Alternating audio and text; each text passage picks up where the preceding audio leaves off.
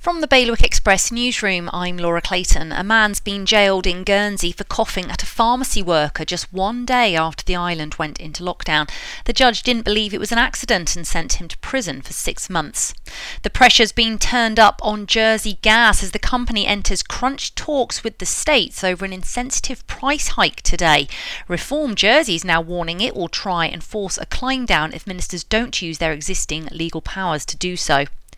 A survey's found some positives as we enter another month of lockdown. A survey of residents in the Channel Islands and the Isle of Man has found more than half say they are coping well. And the island's essential workers are celebrated in the latest issue of Connect magazine, which was released digitally last night. It includes dozens of selfies of these selfless individuals.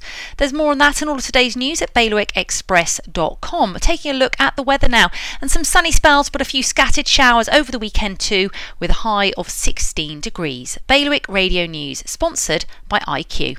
At IQ, you can now own a Mac from as little as £33 a month over 12 or 24 months interest free. The choice is yours. So pop into IQ and they'll help find the right Mac for you with financing that's right on the money. IQ, your local Apple expert, Liberty Wharf, Jersey, and High Street, Guernsey.